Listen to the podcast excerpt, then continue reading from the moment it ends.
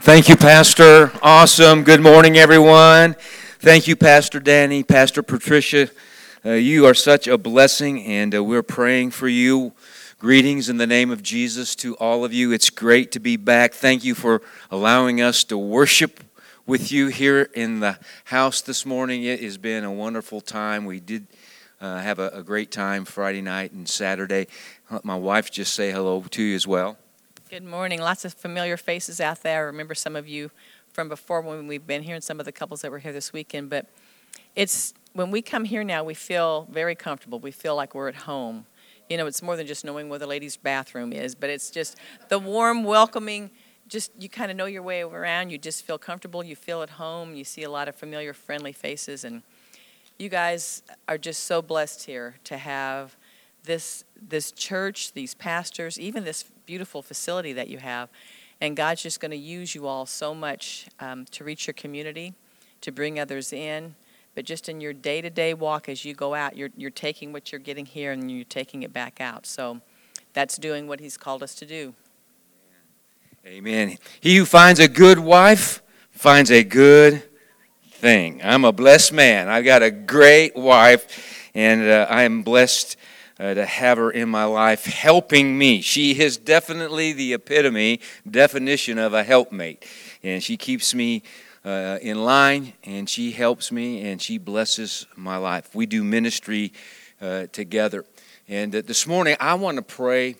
Uh, God's abundant blessing upon you. Pray for you, Pastor Danny and Pastor Patricia, the seeds that you faithfully continue to sow and have sown into the work here, into the kingdom of God. And those seeds, some have already sprung forth, but there are seeds that have been in the ground a long time, that there's a great harvest coming forth. And I pray that supernatural, abundant blessing on each one of you, your families, your businesses, your, your marriages. God is opening the windows of heaven and pouring out blessings that you don't have room enough to contain. I want you to release your faith and, and believe God, no matter where you are or what may be going on, there is a blessing coming your way. Great and mighty blessings from the Lord. And I just pray that over every person. Lord, we thank you. Lord, that you have already blessed us with every spiritual blessing. And Lord, the windows of heaven are open over those who serve you and those who are part of your family. And I agree right now for the blessing of God to be poured out upon every person, every family, every business in Jesus' mighty name. And everybody said, Amen and amen. You can open up your Bibles to uh, Romans chapter 8. Romans chapter 8. And if there was a favorite chapter in the Bible, if you could uh, list or identify your favorite chapter, and all the chapters and all the Word of God is good because it's the Word of God. But if I had to pick out one chapter in the Bible that was my favorite, I believe it would be this chapter in the middle of Romans, Romans chapter 8. And the reason being is in this chapter, we find, particularly the verses that we're going to be focused on today, that we'll be teaching from. And, and uh, while I, am a preacher today, I'm, I'm going to be doing some teaching because I believe the Lord wants to take a revelation that many of you may know, but he wants to take it deeper. And in these verses, in this chapter 8 of Romans, we find the very heart of God and the purpose of God. And when you understand this chapter, and particularly the verses we're going to look at, you really have the total revelation of them, it will become an anchor for your life, for your faith. And here's why that's important because things happen in life. And uh, in the last couple of years throughout the world, things that nobody had on their radar happen, and, and it's put stress in families, stress in churches, stresses in, in people's lives. And, and uh, beyond that, things just happen things that we don't understand, circumstances that we didn't plan on. And I was reading a, a, a story here a, a, while back, and I, I thought it would be appropriate to open up this uh, message to kind of set the tone and prepare you for, for the word of the Lord uh, this morning. And uh, this is a, a letter that uh, a man had to write. He had, he's a bricklayer. And while he was laying bricks, he had a, a pretty bad accident. And so he filed a insurance claim, a workman's comp insurance claim. And when he filled out the original form, uh, when it asked for the, the reason, he said poor planning. And uh, as a result of that claim, uh, he got a letter and as uh, from the insurance company, and he responded. And I'm going to read his letter that he wrote in response. He said, "I'm writing in response to your request for additional information in block three of the accident report form, which I put poor planning as the cause of my accident. You ask for a fuller explanation, and I trust the following details will be sufficient. I'm a bricklayer by trade. And on the day of the accident, I was working alone on the roof of a new six story building. When I completed my work, I found I had some bricks left over, which, when weighed, later were found to weigh 240 pounds. Rather than carry the bricks down by hand, I decided to lower them in a barrel by using a pulley, which was attached to the side of the building at the sixth floor. Securing the rope at the ground level, I went up to the roof, swung the barrel out, and loaded the bricks into it. Then I went down and untied the rope, holding it tightly to ensure the slow descent of the 240 pounds of bricks. You'll note on the accident report form that my weight is 135 pounds. Due to my surprise at being jerked off the ground so suddenly, I lost my presence of mind and forgot to let go of the rope. Needless to say, I proceeded at a rapid rate up the side of the building, and in the vicinity of the third floor, I met the barrel, which was now proceeding downward at an equally impressive speed. This explains the fractured skull, minor abrasions, and the broken collarbone as listed in Section 3 of the accident report. Slowly, only slightly, I continued my rapid descent, not stopping until the fingers of my right hand were two knuckles deep in the pulley, which I mentioned in paragraph 2 of this correspondence. Fortunately, by this time I had regained my presence of mind and was able to hold the rope in spite of the excruciating pain I was now beginning to experience. In approximately the same time, however, the barrel of bricks hit the ground at, at the, and the bottom of the barrel fell out. Now, devoid of the weight of the bricks, the barrel weighed approximately 50 pounds. I refer again back to my weight 134 135 pounds. As you might imagine, I began a rapid descent down the side of the building. In the vicinity of the third floor, I met the barrel coming up. This accounts for the two fractured ankles, broken tooth, and severe lacerations of my legs and lower body. Here, my luck began to change slightly. The encounter with the barrel seemed to slow me enough to lessen my injuries when I fell into the pile of bricks, and fortunately, only three vertebrae were broken. I'm sorry to report, however, as I lay there on the pile of bricks in pain, unable to move, and watching the empty barrel six stories above me, I again lost my composure and presence of mind and let go of the rope. As I lay there, watching the empty barrel on its journey on the way down onto me, this explains the two broken legs.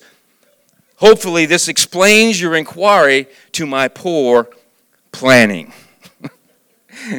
I want to know have you ever felt like that guy in life?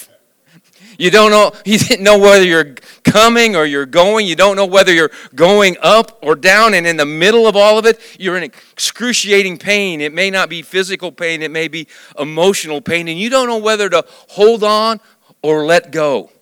It seems like your life is spiraling out of control. Seems like life is just an accident looking for a place to happen.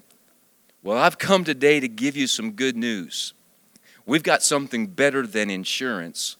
We've got assurance. The blessed assurance of our Lord and Savior Jesus Christ, the King of Kings and the Lord of Lords, who is with us, protecting us, helping us through it all. But why then do bad things happen? if God is this good God and He's the King of Kings and He's the Lord of Lords. If He's the sovereign God that supposedly has everything under control, why do bad things happen? Trials and tribulations and sicknesses and, and disease, things that we don't understand, things that we don't have control of? Well, I've got good news for you. There is an answer. And we're going to find it today in Romans chapter 8. And if you just stick with me for a, a, a, few moments as we read through this today, I think you're going to find some things that help you and that you'll begin to see that there is a reason for things that happen. What is life all about, really, when you think about it? We're here for such a short time. Um, one day we all will die if the Lord tarries. And in that short time, how do we make sense of life? Well, at best, life is a puzzle. There are things that we just don't understand, circumstances that just are hard to, to figure out. Well, the Bible says life is a mystery. The Bible says life is full of misery. Life, though, says it's full of magnificent. Life is full of mystery. Life is full of m- misery, yet life is filled with magnificent. And if you turn over to Romans chapter 8, we're going to begin to read in verse 28.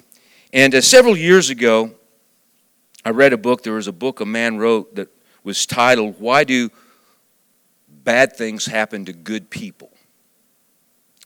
And that title kind of bothered me. Uh, and I'll tell you why. Uh, it's a question we all ask. In fact, I've preached a number of messages titled "Why Do Bad Things Happen to Good People?" I've wrote a mini book uh, with that title on it. But the reason I struggle or are bothered with that title is the Bible says there is no one good. None are good, no, not one. Jesus said the only good person is God. And so it gives this inference that somehow because we're good, bad things shouldn't happen to us. Well, the, the premise of that statement is wrong. So I want to flip that around today and ask the question why do good things happen to bad people? And I'm talking about you and me. Turn to your person next person next to you and say, Is he calling me bad? no, I'm just saying what the Bible said. You know, apart from Jesus, there, there's nothing good about us. There's none good, not one. They quote up here our righteousness is as filthy rags. There, there's, there's not anything you can do to make yourself right or make yourself good. So, why do good things happen to bad people? And we're going to find here today as we begin to read the Word of God how God begins to peel back the onion and give us a revelation of His magnificent grace and the power of God that's in our life. He is going to give us an incredible sense here in the next 30 minutes or so by the power and the Spirit of God, He's going to give us an incredible sense of all the things that are happening in our life and in the world around us. And we're going to discover this incredible, powerful grace of God that's available to us. And so in Romans chapter 8, beginning with verse 28, Romans chapter 8, verse 28. Turn to the person next to you and say, Get ready. Ask them, Are you ready? Romans chapter 8, verse 28. Now, th- these are verses probably everybody's quoted and many of you know, but I think we're going to see something greater and more uh, important in what God wants to say here. And it says, And we know, everybody say no. And we know that all things work together for good Work together for bad? Work together for trouble? I need some help. This I, am a I'm a I'm a participation type preacher. Just wake up the person next to you. We know that some things, a few things, all things, even the bad things, all things, all things. We know all things work together for good to those who are loved by God, who love God, and to those who are called according to his purpose. The first thing that I want you to see, and I want you to write this down, that we are, I am graced by God's purpose. I am graced, you are graced by God's purpose. This is the deep revelation there. I, I turned the word grace into a verb. And I'm going to give you four truths here. We're going to go through four biblical truths, foundational truths that will help sort out this convoluted world that we live in. Some of you are here battling incredible circumstances. We've been praying for people who have struggles going on in their life. There's sicknesses and there's diseases and, and there's tragedies and there's things that they're battling through. Some of you are here. And today, these four truths are going to help bring a foundation to where a, a verse that you may have quoted now will become an anchor for your life, for your faith. This thing we know. I want to ask a question Do you know? Do you really know? See, unfortunately, all the world doesn't know, and most Christians don't really know that God is at work that he has a purpose. This is what it says. He says that we know all things work together for good to those who love God. How many of you love God? To those who are called according to his purpose. See, God has a purpose for our life, it's his purpose. What's that purpose? Well, let's just read on. We'll see. For whom he foreknew, he also predestined to conform, be conformed to the image of his son. There's God's divine purpose to conform you to Jesus. Some of you, you've been wondering, what am I here for? What's my purpose? Well, what's his purpose for your life? To make you like Jesus. And then, as you become more like Jesus, then you carry out your mission on this earth which is to be a reflection of the glory of God. See, whatever your abilities, whatever your talent, whatever your trade is, that's just the means for you to fulfill the purpose that God has. Your, your purpose isn't to be a doctor or be a, a, a carpet layer or, or, or, to be a, a pastor or be a, a, a secretary or whatever. Those are all things God gives you gifts and abilities in order to, to, to make a living and to be a blessing to your family. But He gives you those gifts and those abilities to open the door for you to be a reflection of His glory. As you are waiting on that patient, as you're checking that customer out, as you're talking to that client, are you reflecting the glory of God? Do you know? God has graced us with His divine purpose. That is a truth that cannot be taken away. And it says here, watch this, how, how confident God is and how confident you can be. For whom He foreknew, He also predestined. Everybody say predestined. This is sometimes a theological term that everybody gets bogged down on and you, you have all kinds of theologians and all kinds of debate over this word. Let me just clear a couple things up. God doesn't predestine anybody to hell. God's not even talking about lost people here. This application is to you and me. What's He predestined? Read it. He's predestined us to become like Jesus. Listen, if, G- if God said He's going to make us like Jesus, how many of you think He's going to make us like Jesus? Some of you are a little harder nut to crack, but He's going to make you like Jesus. In the end, we're going to be like Jesus. Do you know?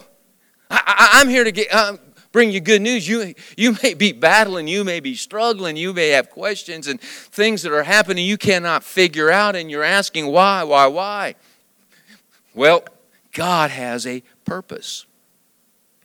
And we know, Man, if you don't get anything else, just know this when you walk out of here whatever you're battling, whatever you're going through, God is going to work that thing together for good. God's not the problem. God's not causing the pain. God's not causing the issues. See, so, so often when something bad happens and we don't understand it, and listen, there's lots of things happen. I don't understand the why, but I don't always need to understand the why because I have a full confidence. I'm fully persuaded that my God is able to turn that thing and work it for good. And He will. You can believe that. That's the anchor you can hold on to when, when you're falling down with the bricks coming your way. and you don't know what to do, whether to let go or hold on. Hold on to God. For we know that God is working everything together for good. Number two, write this down. The first one is I'm graced with his purpose. Now, what you're going to see here is I like to do things that will help people remember what I'm teaching. So, in each of these four truths, you're going to find a G word and a P word. So, what was the G word in the first truth? Graced. And what was the P word? Purpose. Number two, the second truth that I am guided by God's providence. Everybody say guided providence. What's the word providence mean? You could put the word provision in there. You could put the word divinity or divine in there. It's His divine providence. You could put foresight. See, God sees ahead and makes provision. He's got, do you know what? God has a plan. Can you believe that? And, and here, here's, the, here's the miracle of this thing when God has a plan, He provides all the provision.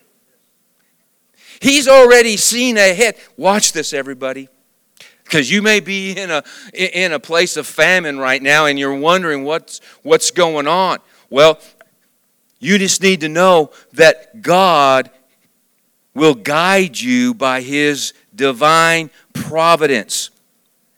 And so, what we have to do is put our trust in the Lord and then allow Him to direct our steps. There's all kinds of voices shouting at us.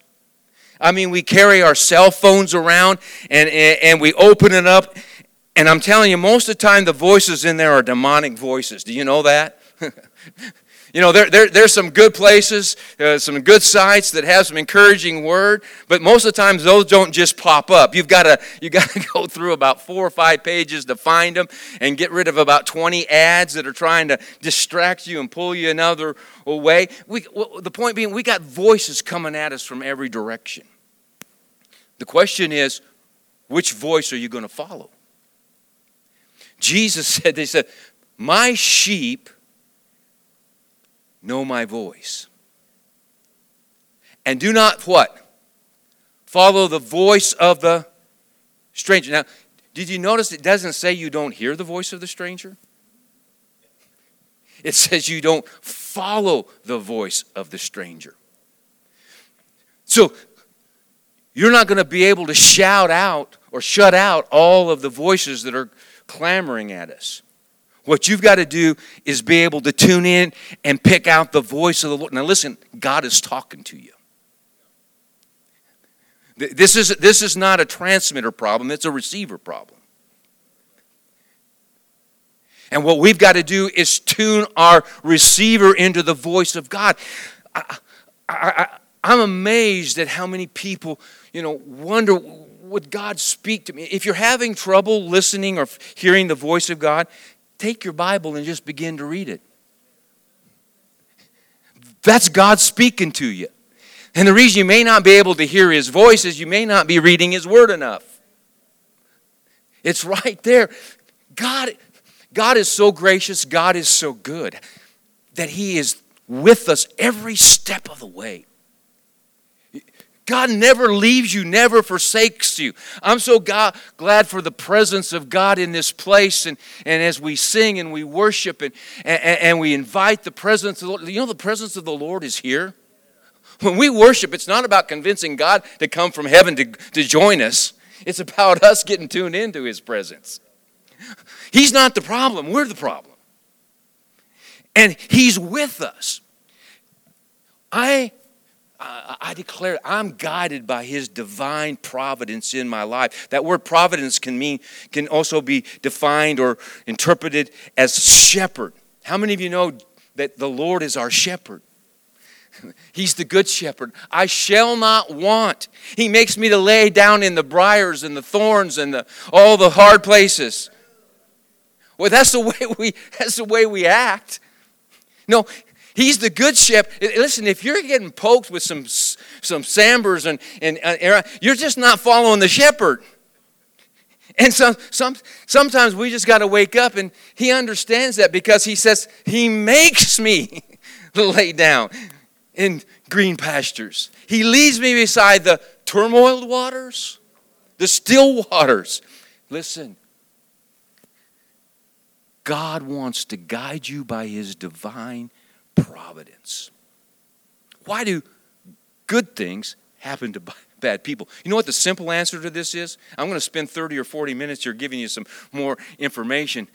But the simple answer, it's the grace of God. He blesses us with so many good things. And the bad things that happen and the circumstances that we can't control and the situations we just don't understand. God's not causing those. The devil is causing those. We live in a fallen world. There are, there are tragic things happening.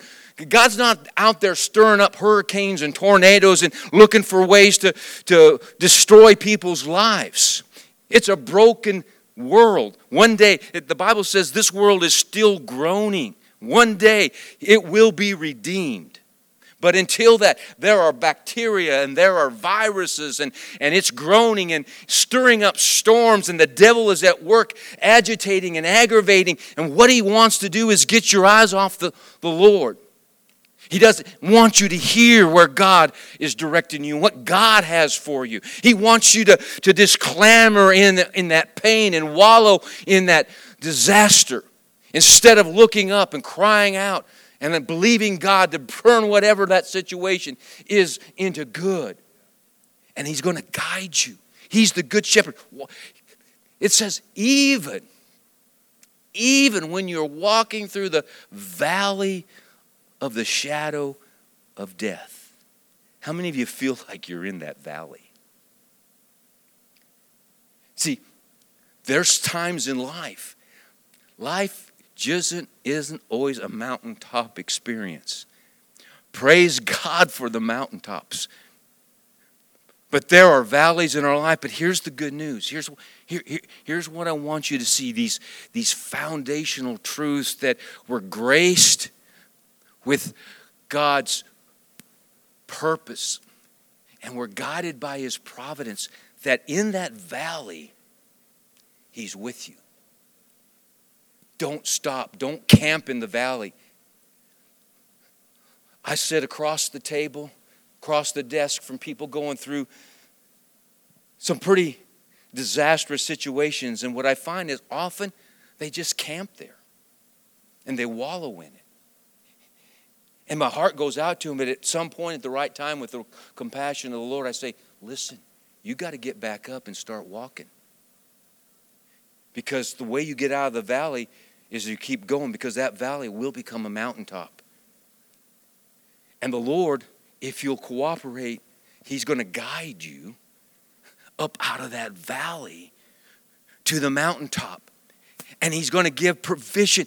He's Jehovah Jireh, our provider, divine providence who sees ahead and makes provision for you. Listen, if you're following God's plan for your life, I can guarantee you that there's provision along that path for every need that you have.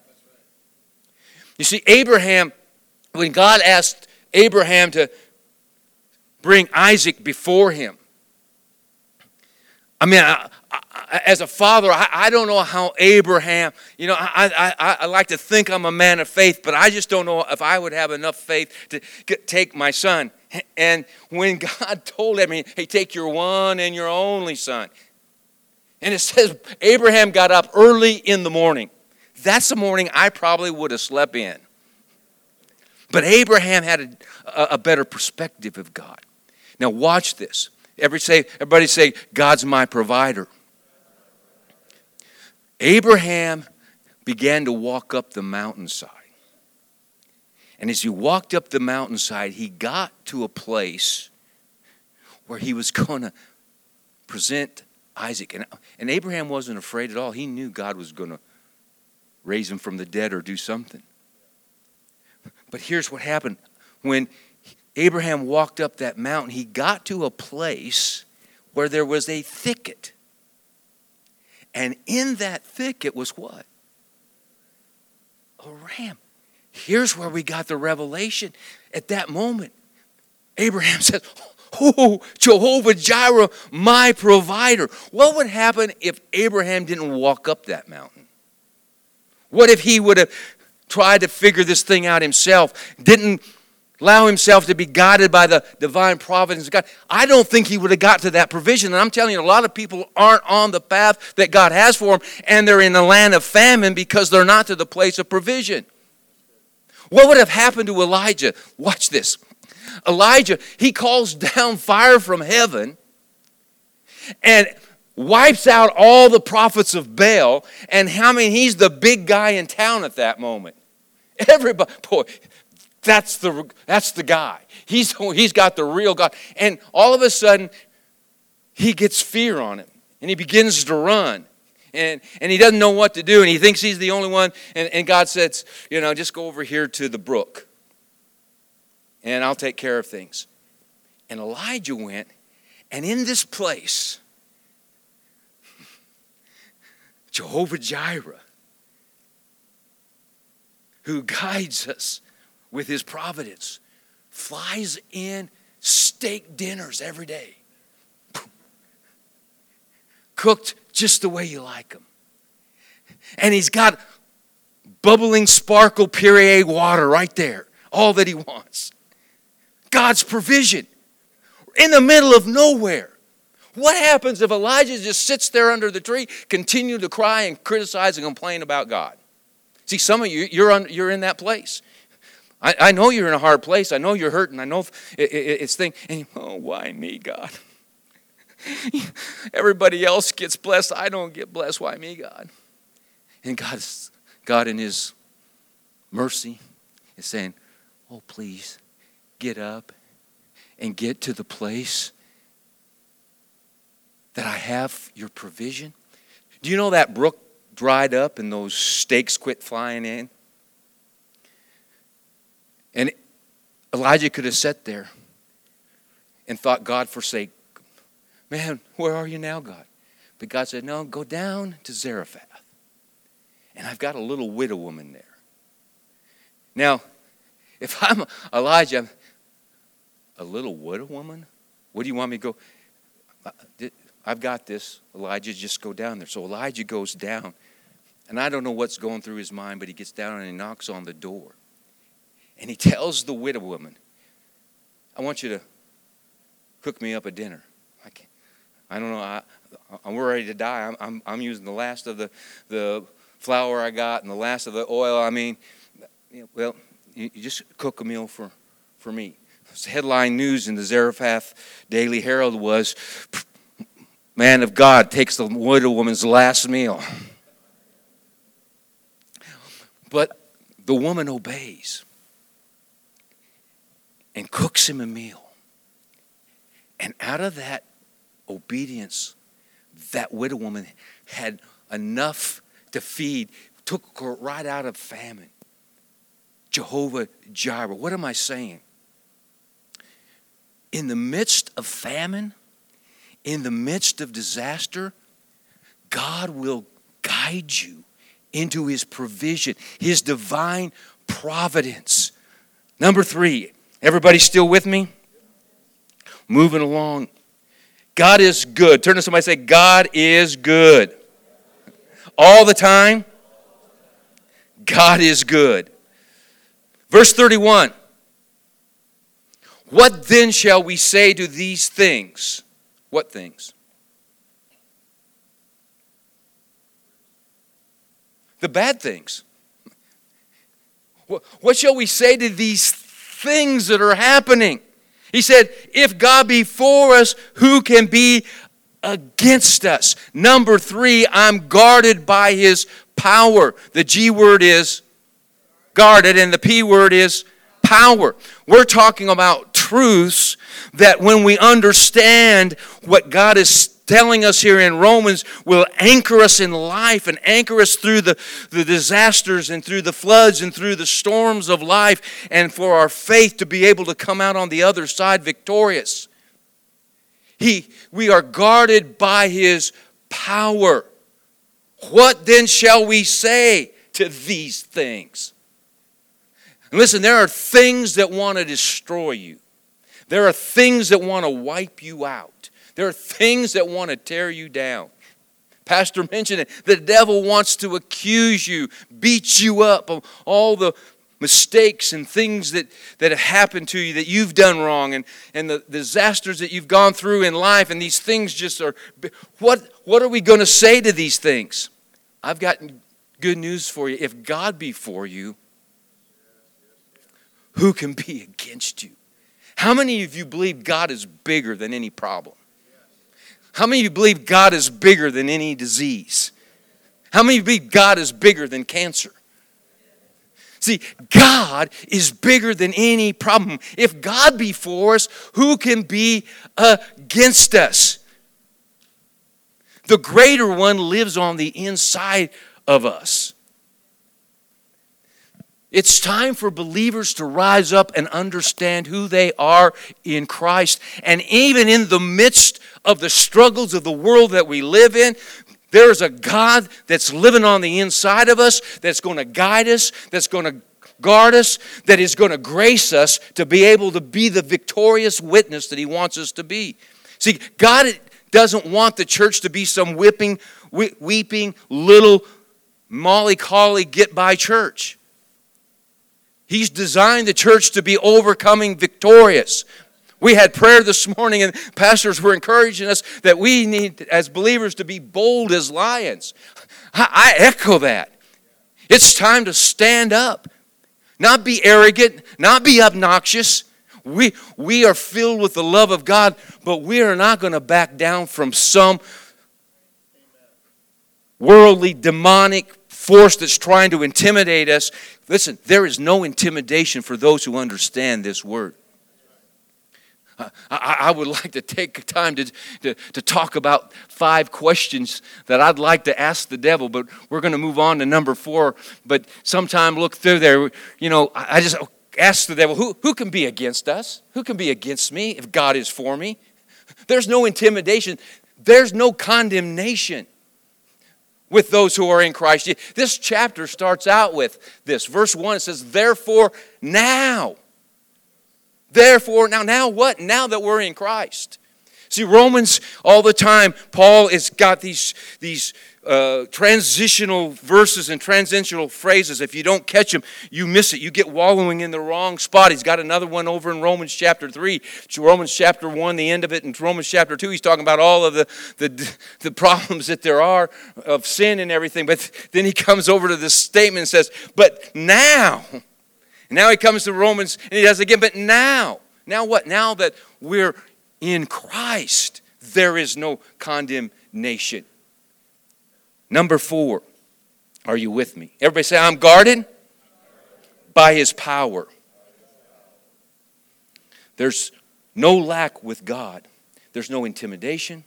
There's no deprivation. There's no incrimination, no condemnation, and there's no separation. Number four, write this down. I'm gladdened by God's presence. What's the G? And what's the P? Presence. Let's read from verse 35 down to the end, and I'm going to bring this to a close here this morning. Verse 35 says, Who shall separate us from the love of God? Shall tribulation or distress or persecution or famine or nakedness or peril or sword? As it's written, For your sake we are killed all day long, we are accounted as sheep for the slaughter. Yet in all these things, we are more than conquerors through him who loved us. Again, in all these things, all these calamities, all these disasters, in this tribulation, in this distress, in this persecution, in the famine, the lack that you might be going through, in the nakedness, in the peril or the sword.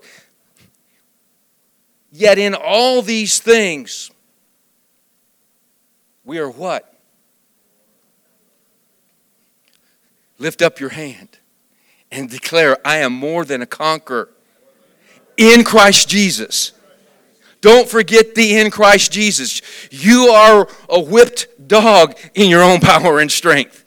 You couldn't beat a flea, but in Christ. Therefore, now you are more. You know what more than a conqueror is? You know, a conqueror would be pretty good. But what's more than a conqueror, and I heard somebody tell this, and I, I, I picked it up a long time ago, and I gave that person credit the first time, and then after that, I owned it, and I can't remember who I heard it from now, so I own this story now. And it's kind of an old story because, as I tell you, the characters of it, some of you will know who I'm talking about, some of you may not. But uh, more than a conqueror is like when uh, Muhammad Ali or Joe Frazier or Mike Tyson, one of those heavyweight champions, when they got into the ring and would fight for 15 rounds battling the opponent. And then finally would knock out the opponent and win the heavyweight championship of the world. And he'd get the belt. And he was the victor, he was the conqueror. And those fight those fighters make millions and millions of dollars, sometimes you know, hundreds of millions of dollars.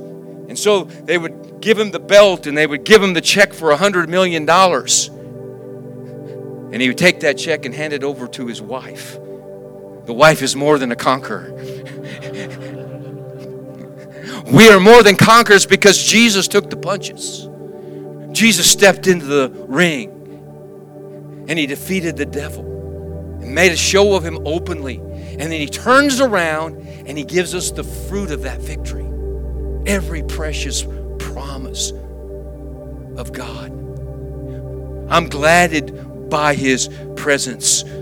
Yet in all these things we are more than conquerors through him who loved us. For I am persuaded that neither death, nor life, nor angels, nor principalities, or powers, nor things present, nor things to come, nor height, nor depth, and just in case I missed anything, nor anything else will be able to separate us from the love of God. I'm gladdened by the presence of God. He's with you. He never leaves you, He never forsakes you. I want you to think about not only are we glorying in His presence, He actually takes up residence inside of us. Know you not that you are the temple of the Holy Spirit? The very Spirit of the living God comes and lives inside these broken clay vessels.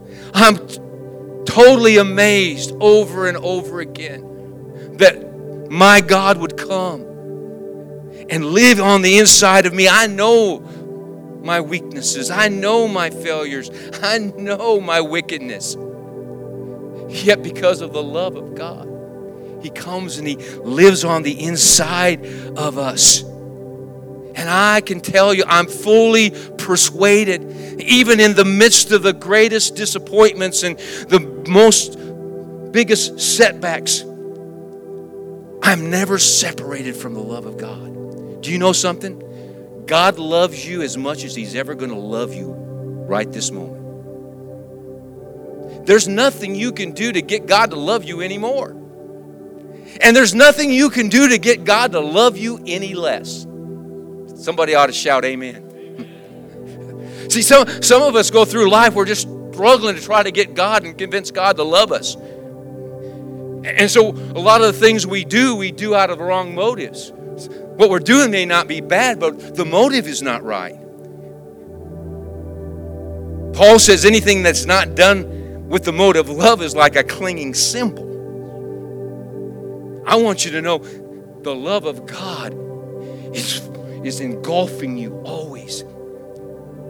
Even when you're in your darkest hour, He's with you. And God has sent me to tell you today no matter what the front page news is saying, no matter what you're hearing on the TV, no matter what reports you're getting from the doctor, the things that you're going through, the circumstances, you may be in famine, you may be in a, a critical situation. There's nothing that can separate you from the, the love of God. Whatever you have that's causing you sorrow, whatever you're facing that's causing you discouragement, you need to know that God will never stop loving you.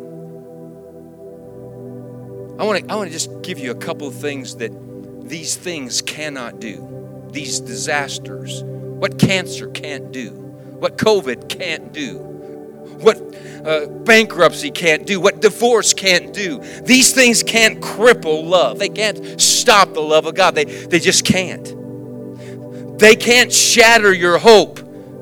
Cancer can't eat away your peace. COVID can't destroy your confidence. Tragedy cannot take friendship out of your life. Problems cannot shut out the great memories that you have. They can't silence the courage and boldness that we have as, as believers in Jesus. Can't invade your soul. They can't steal eternal life. They can't quench the Spirit of God.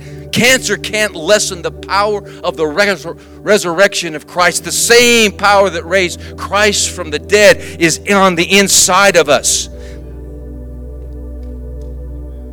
This is how we limit the power of every giant that you face, every problem, every obstacle that you ever come up against. Some of you are facing that giant, that Goliath. But I'm here to tell you all you got to do is pick up a smooth stone of God's grace, God's presence, God's goodness, God's provision. And in faith, you let that stone go. And that will become a guided missile that will bring the giant you're facing down. There's nothing that can separate you from the love of God. Listen to me neither death nor life, nor angels, nor principalities, nor powers, nor things present, nor things to come, nor height, nor depth, nor any created thing shall be able to separate you from the love of God. Close with this story. It's a true story. It's a, a, about Native Americans. There's a tradition that many tribes of Native American tribes uh, used to have, where a young boy would get to the age that he was going to be promoted to a brave, 12, 13 years old. The elders of the tribe would take that young man and usher him out into the woods, into the forest, deep into the woods. And they would draw a circle in the ground or take stones and make a small circle or broken branches. And then they would place that young warrior in the middle of that circle and tell him, You have to stay here all night long by yourself. And then they would leave. And darkness would begin to set in. And this young boy would begin to hear the coyotes howl and, and all the noises of the forest, and, and, and fear would try to to come upon this as it would any young boy. All of the noises of, uh, uh, uh, of the mountain lions growling and, and all of the, the noises that are out there. And I don't know if you've ever camped out at night in a, in a wilderness area, but uh, it can be pretty eerie. And, and so this young little boy is sitting there all by himself and, and, and it's pitch dark out and he's hearing all these voices and he, as he begins to sit there and, and as any boy would he would begin to quiver and tremble and, and fear and imaginations would begin to run until finally about two o'clock in the morning he would fall off to sleep just out of exhaustion and finally morning would come and the young boy would wake up and the sun would be shining and he'd look up and there would be his father standing with a drawn bow who'd been there all night protecting him. Let me tell you, there's a circle, a circle of God's grace, a circle of God's love. And Almighty God is standing out that side that circle, watching over us. That no weapon formed against you can prosper. I want you to begin to declare the word of God over your life. I'm blessed coming, I'm blessed going. I'm blessed going up, I'm blessed going down. Even if I don't let go or I hold on, I'm blessed. No weapon formed against me will prosper because we have the power and presence of God in our life. So, no matter what you're going through, no matter what you're facing,